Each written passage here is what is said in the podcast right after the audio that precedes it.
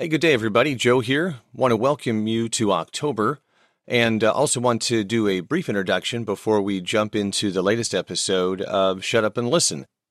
It's been a few months since we featured one, and it's not because our friend Jim Gray hasn't been busy. He certainly has. We've got a few other interviews queued up that Jim's been working on for us.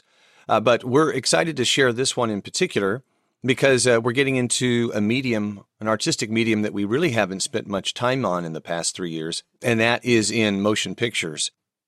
Jim caught up with actor, screenwriter, and director David Leo Schultz. If you're not familiar with his name, you may be familiar with his uh, most recent movie, Ragamuffin, which told the story of Rich Mullins. And that was a pretty critically well received movie, one that I saw myself and enjoyed. I'm a bit cynical. I thought I wouldn't enjoy it. I actually did. So if you're listening, Jim or David, forgive me for being cynical.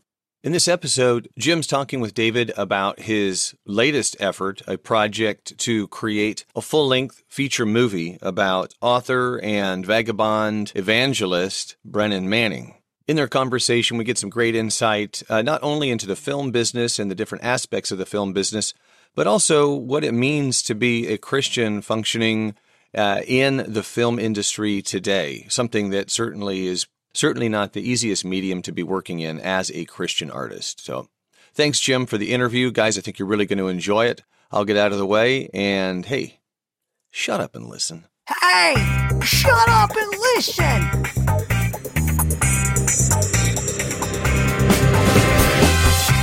The Shut Up and Listen podcast, hosted by Jim Gray.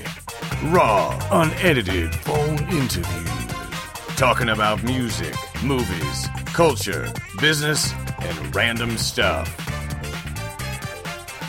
And now, enough of me. Let's hear from Jim Gray. Hey, thanks for tuning in to the Shut Up and Listen podcast. And my uh, guest today is David Leo Schultz. David, tell us what you do. Uh, well, I have been fortunate enough to make a few films. So um, I guess I'm a filmmaker, but I I like to call myself a wannabe filmmaker because um, I am very much still What learning. is that? What is a want? Is there a difference between a, in your mind, between like a wannabe filmmaker and a real filmmaker? Sure. I'm well. I mean, I think a little bit is I'm just hard on myself, but I, um, you know, um, my last movie Ragamuffin was the first full length feature film, uh, narrative feature film to direct. So um, I, tell people it was just like going to film school, you know. So um, it's uh, I think most people who have had the opportunity to make a film, there's still a million ways you kind of look at the final product and go, oh man, there, these mistakes were made and this and that, and I just wish it could be better. And so, you know, uh, I don't know if I'll ever get to the place till I can shake somebody's hand and go, I'm a filmmaker, just because there's just so Yeah. many really uh, good ones out there um, that that I go, man, I, I don't know that I'll ever get to that point where um, I'm that good at this craft, except the whole reason I got in, specifically decided to direct Ragamuffin, this next movie about Brennan, is uh, I just super passionate about the stories. So um, I guess that's what I'm doing right now, but I've done lots of different things. But right now I'm making movies. Let's um. So let's let's kind of um. Let's kind of get into a little bit of your history. Yeah. Um. Wh- tell me about you know. You know what did it look like? Um, was there college? Where'd you go to college, or did, did you go to college? And what's the journey been like so far? Yeah, I went to uh, college at Anderson University in Anderson, Indiana, um, about 26 miles northeast of uh, Indianapolis. And um, I actually uh, started out majoring in theater, and um, um, I, I ended up kind of moving it to a minor, and I majored in Christian ministries there. Um, I most of my life I've been a I call myself a premature uh, evangelist, mainly because I've, um, you know, from the time I was 13 or 14, I was, um, you know, doing comedy and uh, comedy sketches in churches, but and then afterwards I'd preach, you know, as like a 13, 14 year old, but we didn't call it ministry. Um, you know, but you look back at that time and you're like, man, no 13, 14 year old should be preaching. um, but it's just something I kind of kept um, kept doing. But I didn't call it ministry, and I, I don't even know that I called it preaching, except just, and I just love. I've always had this heart to just tell people that Jesus loves them, and um, I kind of got to college, and I, I, I love acting and and uh, love theater, and but I just kind of got to this place of going, man, I just really am passionate about um, telling people about Christ. Um, and I think that I can learn a craft later. Um, why not use this time to really kind of um, gain more um, understanding of the scriptures and and uh, be trained by godly uh, men and women? And so um, that was kind of the thinking. Although sometimes I've regretted that decision because it it's kind of taken me a, a long time to, um, you know, learn some of the ins and outs of about all of the industry, and so um, I go, man, if I, you know, hunkered down, I could have really learned it all, and you know, not that you learn it all in four years, you know, but.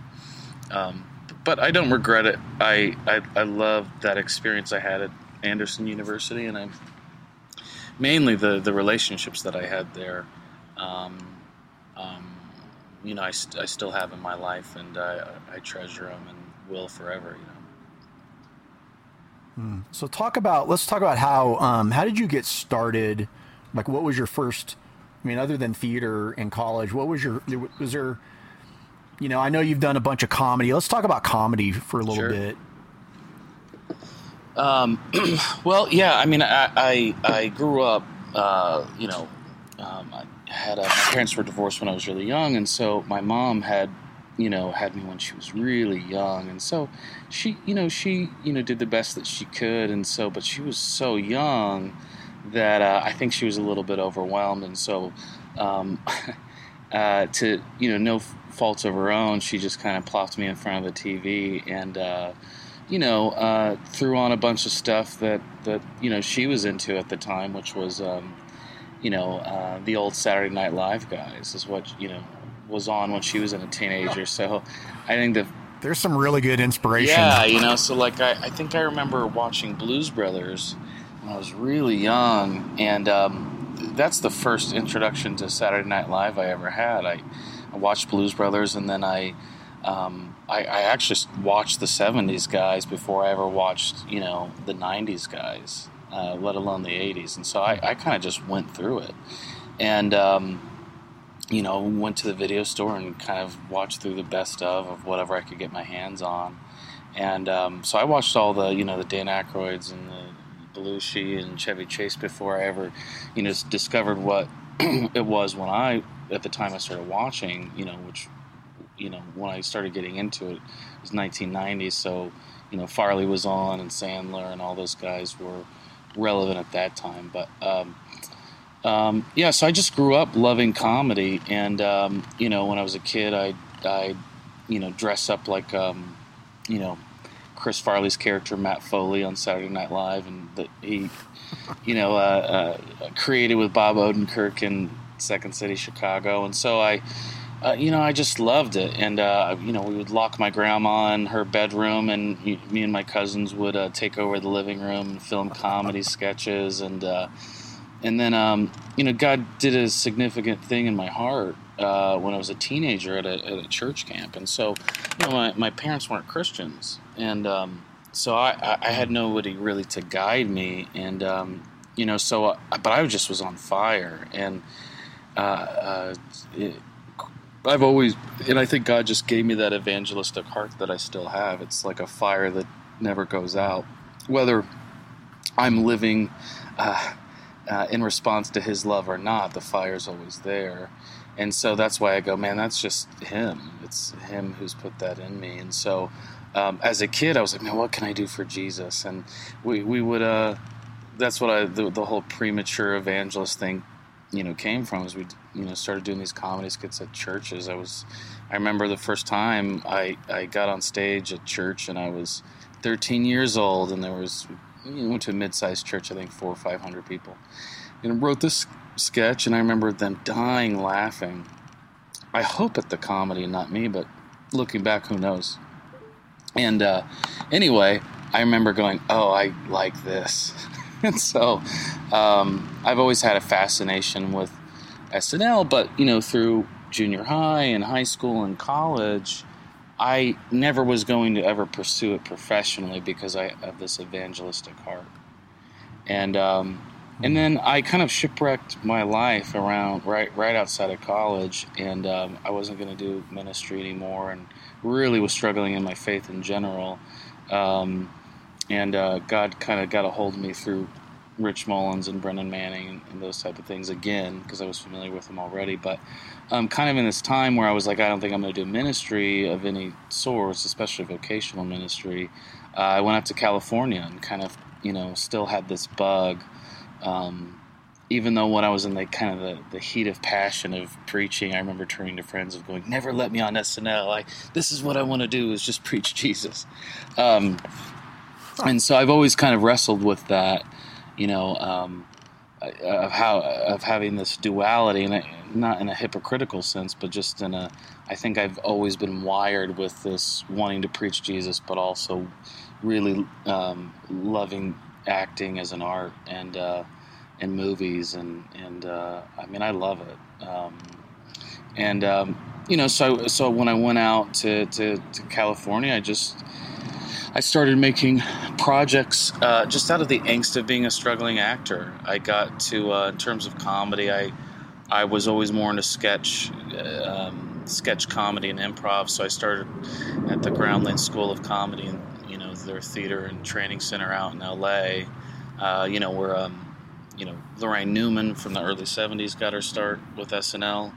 Uh, Phil Hartman, Will Ferrell, Cheri Oteri, Kristen Wiig, all those that gang kind of came from there. So that was really my comedy theater training home for the last ten years, and um, um, um, and out of there, you know, I had great opportunities. I uh, worked with Pam Thomas, Dave Thomas's um, uh, wife at the time, and and you know, she got me. Um, some great opportunities. I made it to the final round of auditions for Mad TV and kind of did uh, meet and greet stuff with um, some of the SNL folks, and um, you know got kind of far in that process. And unfortunately, I uh, nothing really uh, came of that. But uh, you know, so kind of when you know I you know tested for shows, all those type of things, and it's just hard. It's a hard racket. It's a hard industry to break into, and so.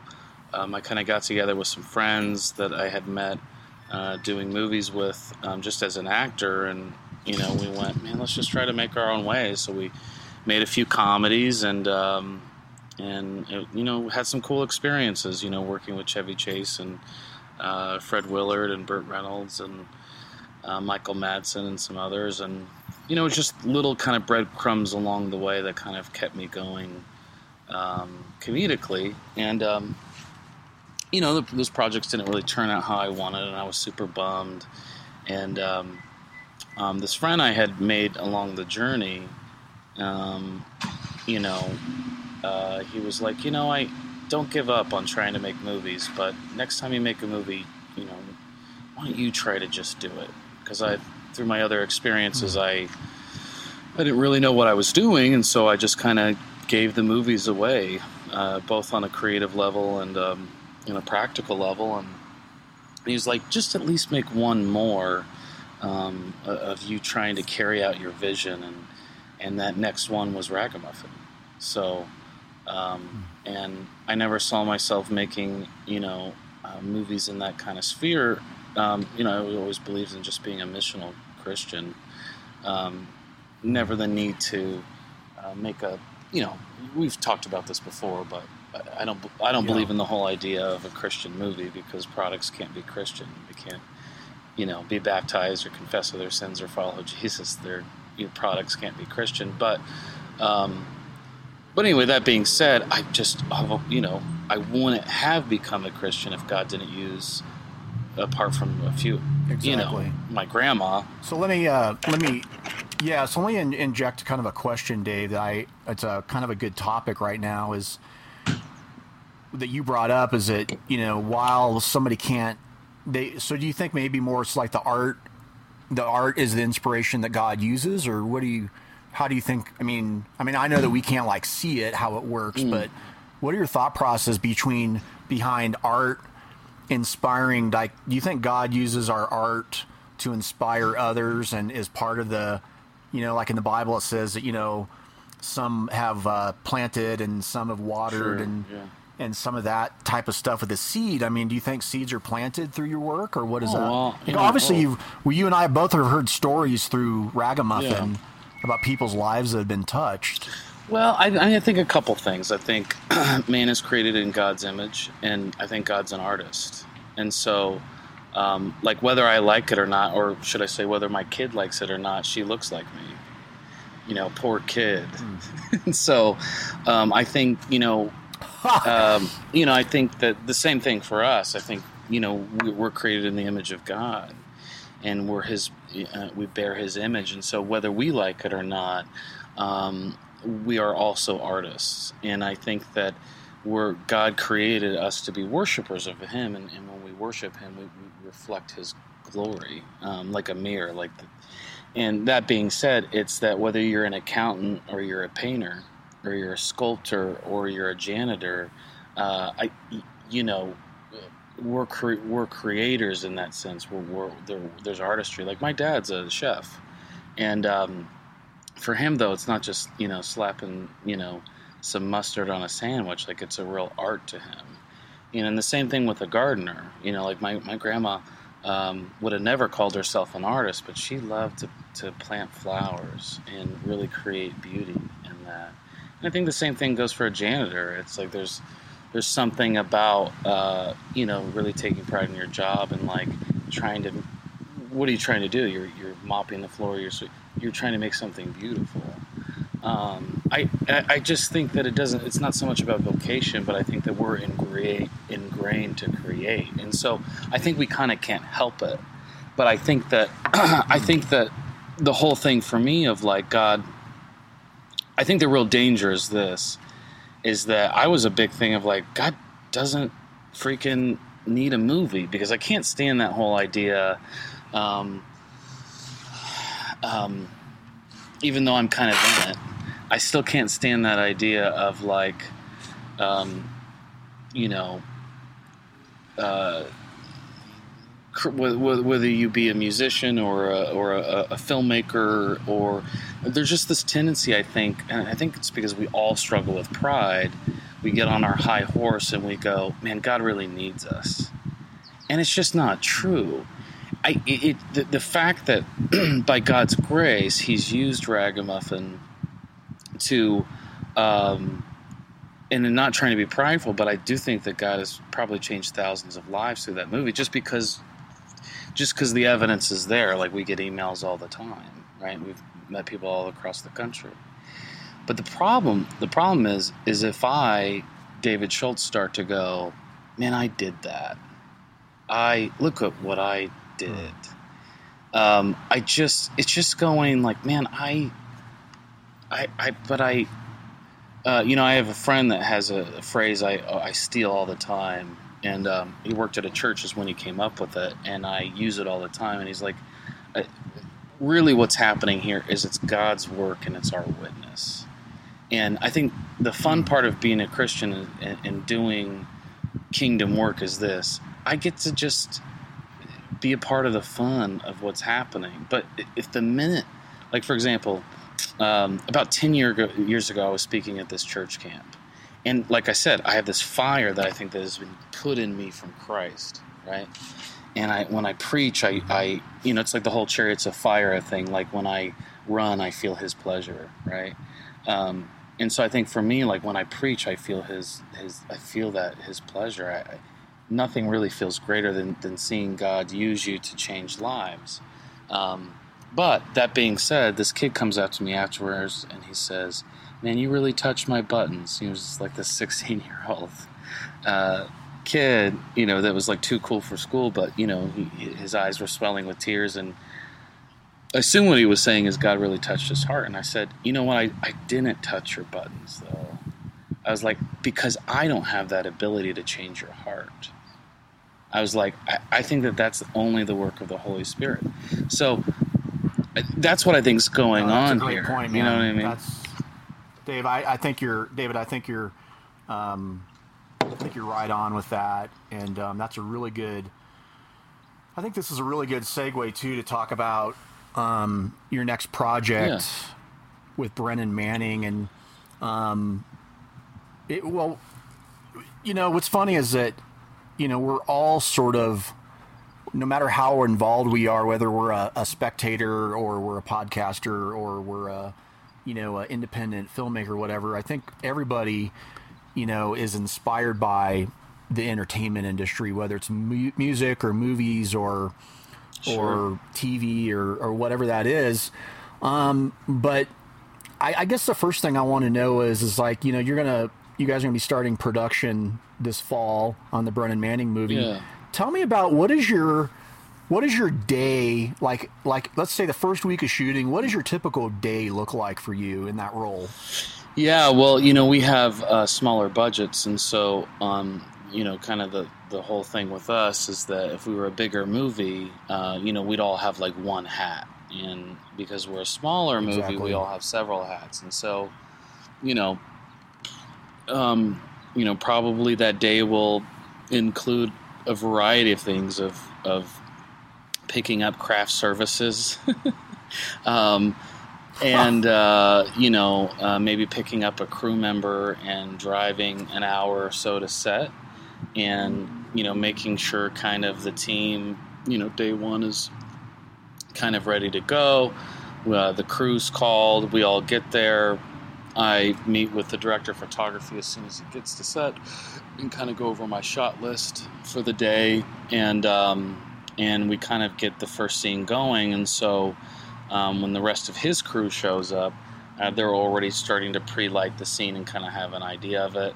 Actors get there; they go through, um, you know, uh, costumes and hair and makeup, and um, you know, they sign in with the production department, and then they. Uh, then once they're ready, uh, as soon as they're ready, we try to uh, do a rehearsal and for camera, and so to see if anything changes for them and um, and then as soon as um, you know the lighting's all set and ready according for the DP and the gaffer, uh, you know we get the actors mic'd up and then we uh, we start shooting. So, and then What does um? Let's talk about. Go ahead, keep going, keep going. I got another question in my buffer. no, here. and then we you know keep do that. Uh, that's the start of every day, and you know days can Yep. go anywhere from eight to eighteen hours. so it just depends on the day. Wow. I mean, usually it's a minimum of twelve hours, and on indie movies, it's like uh, Jennifer Jennifer Lawrence. I loved her speech, you know, a couple years ago when she, I think it won a Golden Globe for Silver Linings, and she's like, you know. Gotta love those indie movies, you know, going over uh, six, seven hours when you're supposed to end and but that's it you know it's like uh, making an indie movie is like going to war you know in the sense of um, it, it, it's tough. It's really really tough but it's like i mean it's a blast. It's it's awesome. You know it's like going to camp you know in some ways and and it's kind of going to hell and back too but you you develop a real bond with some of the the people that you do it with and, it, and it's it's worth it. You know if you love it if you don't love it it would be like torture. So Yep. Let's talk about um, the pre-production part. Um, you know, there's a, probably a lot of people that listen that, um, you know, they hear term buzzwords like screenwriting Mm-hmm. and movie production and things like that. Let's talk about pre-production and planning. sure With the Brennan Manning project, you know, what's the inspiration there behind the story? Let's start there and then talk, and then I want you to talk about what does it look like to create a screen, um, you know, the screenplay and the screenwriting piece. Yeah, sure. Uh, well, um, with Brennan, you know, he wrote the book The Ragamuffin Gospel, and so um, that book for a lot of people is is really life changing. And if you're listening to this, or you know, if you haven't read it, you know, um, get off your ass and read that because it'll it'll change your life. Uh, really will, you know. And if you're, you know, hyper fundamentalist or legalistic, and you heard that you didn't like the fact that I said ass, then you probably actually will be one that won't like the book either, because the whole idea behind the book is scandalous grace. It's you know, it's there is no such thing as as a good Christian. You know, in light of the the gospel of Jesus Christ and what He did for us on the cross, you know, the reality of God's love is that God loves you as you are, not as you should be, because you'll never be as you should be. And so a ragamuffin is just a beggar at the the doorstep of God's grace, and so. Um, and ragamuffin knows he's broken and knows that he falls short, and he's just grateful, you know. And I mean, this is, I think, the, the, the hang up that people have with Brennan Manning, or just kind of this camp as they go, oh, well, you know, all that lovey dovey God, you know, loves you stuff it just gives people a license to sin. And the reality is, if you read Brennan's writings, he was more hardcore about obedience and following Jesus than just about anything you could read out there. But the key difference was, is hey, this has to be a response to God's grace. Um, it does you no good if you're trying to earn it. It does you no good if you're trying to earn it because you can't earn it, you know. And I don't think it's life's going to work out for you if you're trying to earn it because you're building a righteousness that doesn't even exist and it's self righteousness. And so, you know, his writings had a big impact on me. And, um, you know, and as I've learned about his life and, you know, and even through his memoir and through other things, as I've learned about, you know, the, the gross stuff too, the, the, the, struggles he had. It's like when I went through the Ragamuffin experience, there's nothing I, I learned about Rich Mullins or Brennan Manning that ever made me go, oh man, well, forget these guys now. And, you know, even when we were doing screenings of Ragamuffin, people would go, well, man, when you found out that they like did stuff, did it like make you upset or mad or turn you off or this or that? And I'm like, no, because Jesus is my savior. Rich and Brennan aren't. You know? Mm. And it's like, and what? You know, was I shocked to find out that what? That they're a sinner? No. You know why? Because I've read Romans. And we're all sinners. And it's a really toxic idea that, and behavior that we all do in this Christian culture, and that's to worship each other. It's like, so, you know, when people have moral failures and this and that, it's like they go, man, shame on them. And it's like, why? They're sick. It, that's what sin is. Because we put them on sick. a, effectively, we. Yeah we have put them on a yeah, pedestal. I mean, they're unhealthy. They're, they're, they have a disease, and the reality is, if you if you know you really study Paul and you know his writings in the New Testament, the whole idea is there. It's like yes, spiritually, what has happened is we've died with Christ and we're risen again and we're born again and we have a new life. But the problem is, is the flesh is still there, right?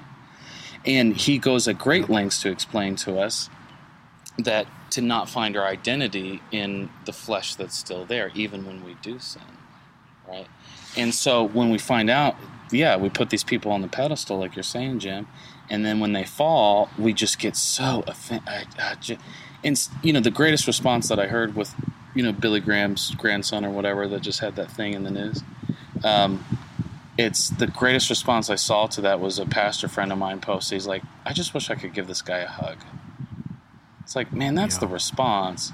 I think see, the whole idea of the, the, the ragamuffin thing is we go, could have been me, and it can be. You know what I mean? Like we all just are, are are broken folks who need Jesus at the end of the day, right? And if you're truly aware of your own depravity, um, you'll know that there's whether you've had a specific moral failure like that or not, or you cheated on your taxes you know that there's no difference between that guy and you. You, you both are just sinners saved by grace and in need of Christ.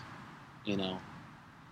Well, you know, it's um, Dave. Dave, we can um, we could hide all that stuff on Facebook and mask it over with beautiful pictures of our family. Yeah, yeah.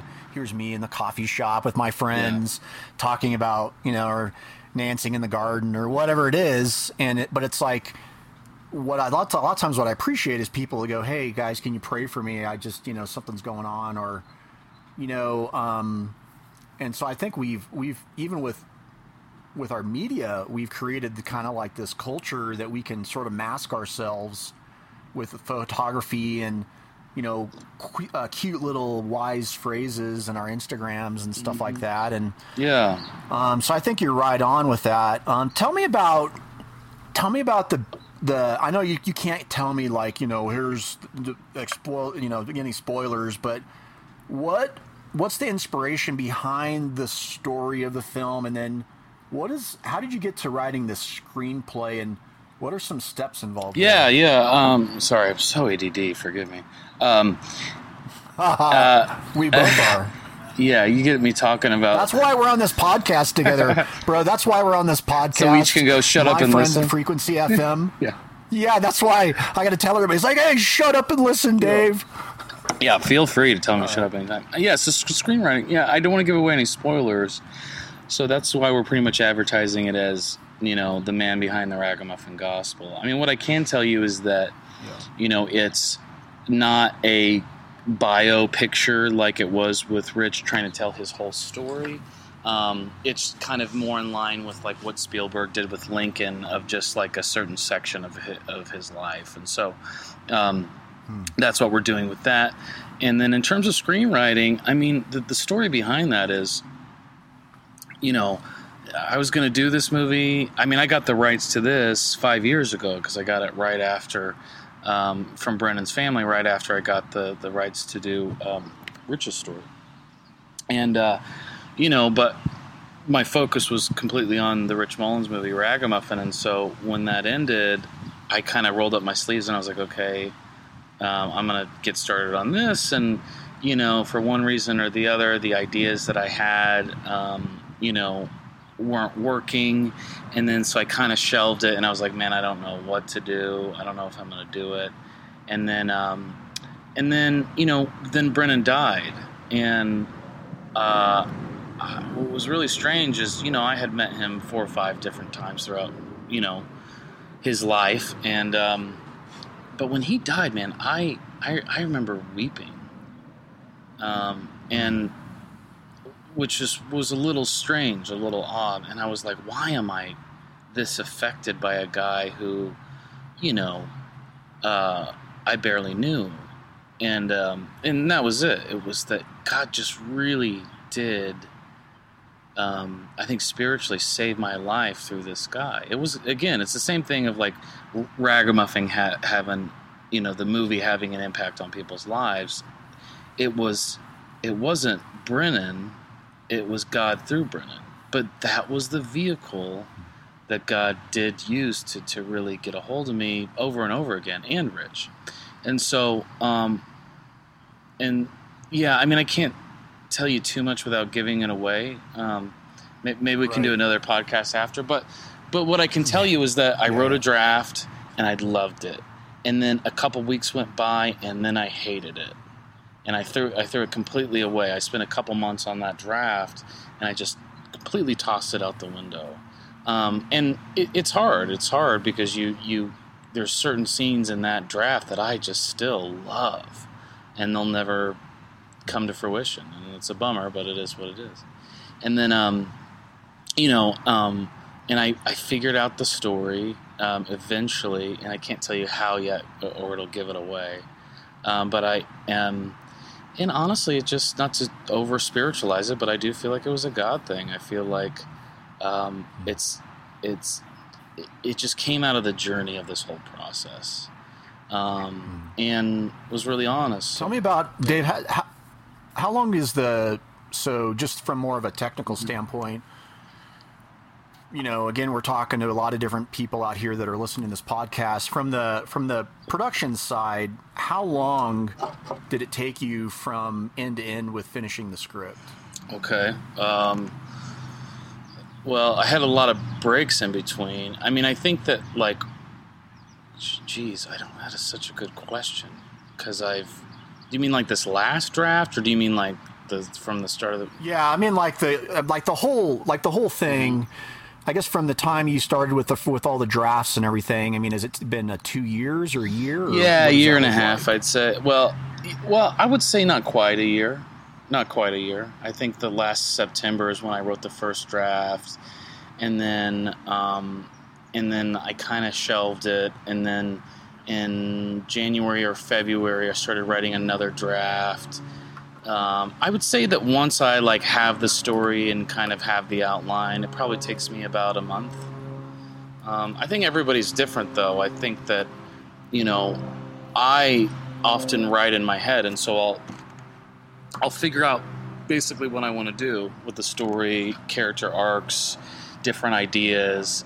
But I'm a real nerd with it, and I really don't suggest this. I mean, all the screenwriting books I've ever read are like, don't do it like this. But nevertheless, Oh no, Dave. That's that's why you're here. That's why I really want you to tell yeah. me. well, I like I said, I love movies. And why do I love movies? Well, I love like that feeling of like getting popcorn and getting your coke and, you know, sitting in the movie hmm. theater and like watching a movie and not knowing what comes next, right? And I love it when a movie surprises me. And so what I guess what I'm trying to say is that when I map everything out, it and I know what every scene's going to look like, and I always know what's going to happen next, and then I go to write. Maybe it's just because I'm lazy, but it feels like writing is like going to the dentist.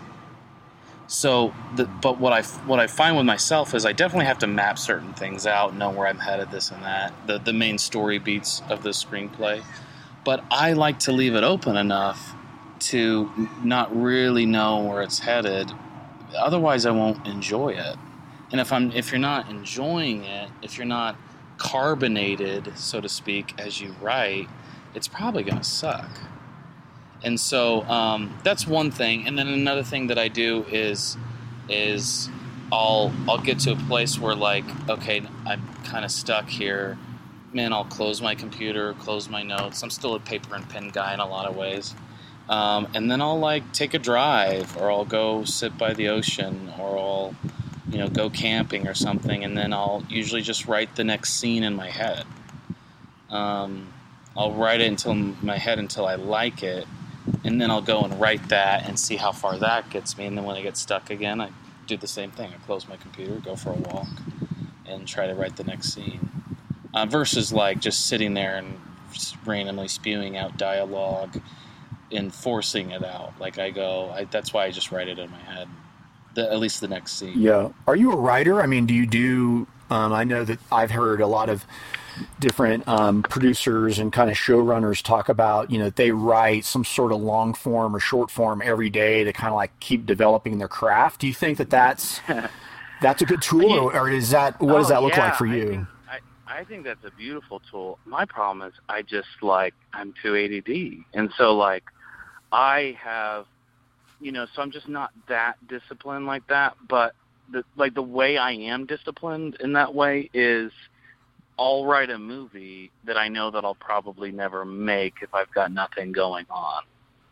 Um, and that's like so you know there's people out there like that. Like bill murray says that. He, he says he writes for two hours every day right? And i don't doubt it. I mean that's why he stayed so sharp over the years is one of the things i think. But you know i just if i went with a blank canvas um you know i i just don't know that i could do that. Uh maybe i could i mean like i'm not a big blogger right but i do blog but it's usually when i'm just so I just can't keep it in anymore. Hmm. So I think the writing that comes out of me is I can't keep it in anymore or I can't get a story out of my head. But the closest I've come to doing what you're talking about is all um I do believe in that discipline, but I just can't do the blank canvas thing. So what I'll do is I'll think of a it, it could be anything, like a stupid action comedy or something. And I'll just write it. And I know I'm not gonna probably make it or even be able to sell it. Um but I'll but I've got to have something to, to to wake up in the morning to like the reason to keep writing. Um, so that's the closest I've come to like discipline writing to write when I know it's not gonna, you know, turn you know develop into anything. But I do agree So- with that. If you, if you can Yeah. do that, do that. Yeah. Yeah. So so we know what not to do. if anything today, there's what Dave does. There's what you're supposed to do. There's what Dave does, and then there maybe there's Yeah. one other one. And um, and I'm I'm podcasting. That's why I'm not doing any of those. But um, uh, you know, because I think there's a lot of power in story having a you know somebody Yeah. like yourself that's doing something different that a lot of people want to do. Um, what that's we talked about this a little bit before the podcast, um, before the recording started about you know if there's somebody that's listening and they're, you know, I think there's probably two out of every three people or five people or something probably want to be a filmmaker or or do something like that. And Yeah. what advice do you have for somebody that wants to be an indie filmmaker? Is it run away right now or, or what? Yeah, I mean, I think so. I think that um, you know, it's funny. I was I was thinking the other day. I'm like, I used to make fun of people that wanted to go to, you know, college for seven years to become a doctor. I mean, I used to go like, that is like your whole life. Why would you want to use so much of your life? And I go, man, now I'm like 12 years in, and I'm like, I should have been a doctor. It's never too late, You know? Dave. It's never too late. I think there's Yeah, an online I- course you could take. Yeah, I mean, I think I think that my advice would be, you know, let me tell you a story about uh, my wife, and this would be my advice. My wife is somebody who, um, you know, for a, a long time, many years, wanted to do something in psychology, and you know, before we got married, you know, we were dating, we were engaged. She would talk about it. Our first year of marriage, she would talk about it, and um, you know, she just would never pursue it because she couldn't decide. And eventually I turned to her, I was like, look, we're to get the loans and you're to enroll in psychology. And she's like, yeah, but I don't know. And then we'll have this debt and this and that. I'm like, look, the debt is worth it if you take the risk to find out if this is what you want to do or not. And she did it. And at the end of it, she went, oh man, I don't want to do this anymore. But what was great about that is she knew. If she if she didn't take the risk to try, she would never know, right? And so, um, but for three years she wondered. Well, she could have maybe found out that first year, you know, done a some type of class or enrolled in something and found out really quick. And so, you know, the the question is is I think my biggest advice to people that you know the three or four people that are listening that like are inspired to do it is one start making stuff right now.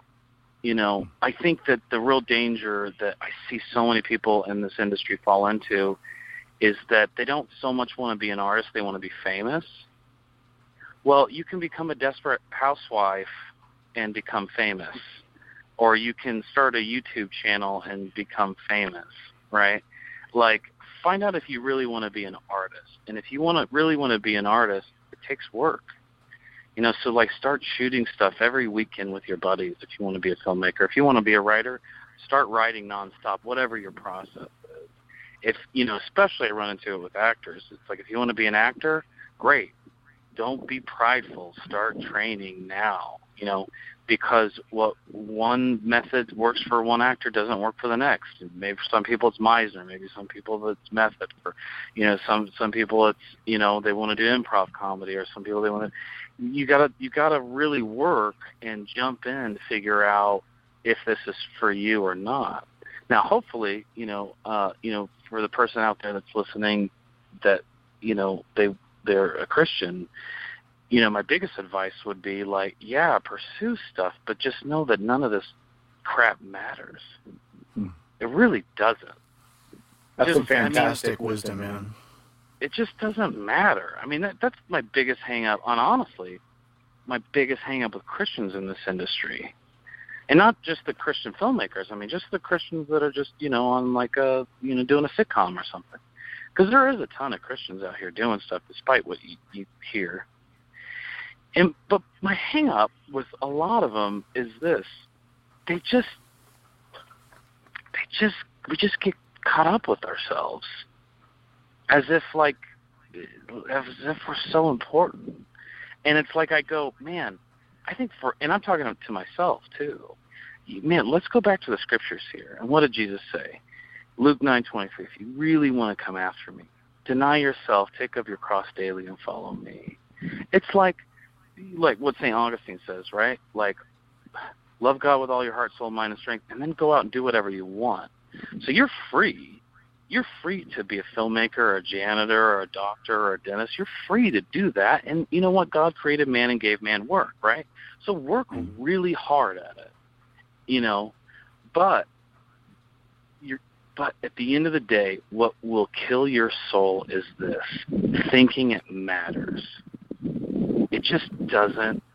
Excuse my language here, but it doesn't effing matter.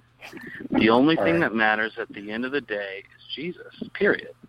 Right? So love Jesus. Because if you love Jesus, you could end up like Paul in prison, right? Snake bitten, shipwrecked, um, stoned, and you'll have a smile on your face and you'll be like, man, isn't Jesus great? And why would you be like that? If your identity is in Him. But if your identity is trying to be like a filmmaker, the next Tom Cruise, or the next doctor with all the awards on his wall, or whatever career path you want to go to, you're going to be the most hollow, empty, and unhappy person on the planet, and you're not going to get why. And the reason will be, like in Revelation, when Jesus is talking through John about the churches, it's because you have forgotten your first love. Your first mm. love is Jesus and he's all that matters. He's the way, the truth, and the life. And if you forget that and you think it's a career, you're screwed, honestly. So if your right hand is causing you to sin, cut it off. If you're one of these actors or filmmakers or whatever career pursuits you're having, and you're pursuing it so hard and so fast and so furious, but you're so miserable and you can't figure out why, well, it's probably because you chose a career over God.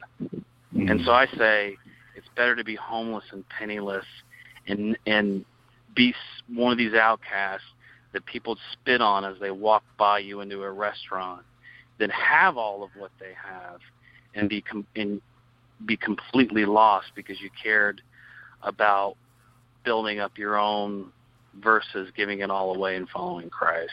So sorry to get on my little No, Dave, that is, and that's a great place for us to wrap up too. And I really appreciate more than more than you know. I really appreciate you sharing your heart. Well, and, and look, the reason I am so passionate there at the end is this. I struggle with all of those things. Yeah. And it's like the, the Ragamuffin, the movie, Brennan, the movie, whether I'm on Saturday Night Live or whether I get a TV show, none of that matters. All that matters is Jesus. And, you know, I just don't want to see people go down that same, path and, you know, potentially wreck their lives um, like I almost have. Well, my hope is with this podcast, the whole goal here is to tell these raw stories. And then, and it's true, my goal is, I mean, it's a joke, the whole shut up and listen thing, but it's true. I really want people to stop where they are and to listen and to soak this in and to find some practical application because, um, you know, how else are they going to get there without this? So, listen, Dave, we're out of time. Um, thank you, thank you, thank you so much, dude, for uh, taking the time to sit in with me today.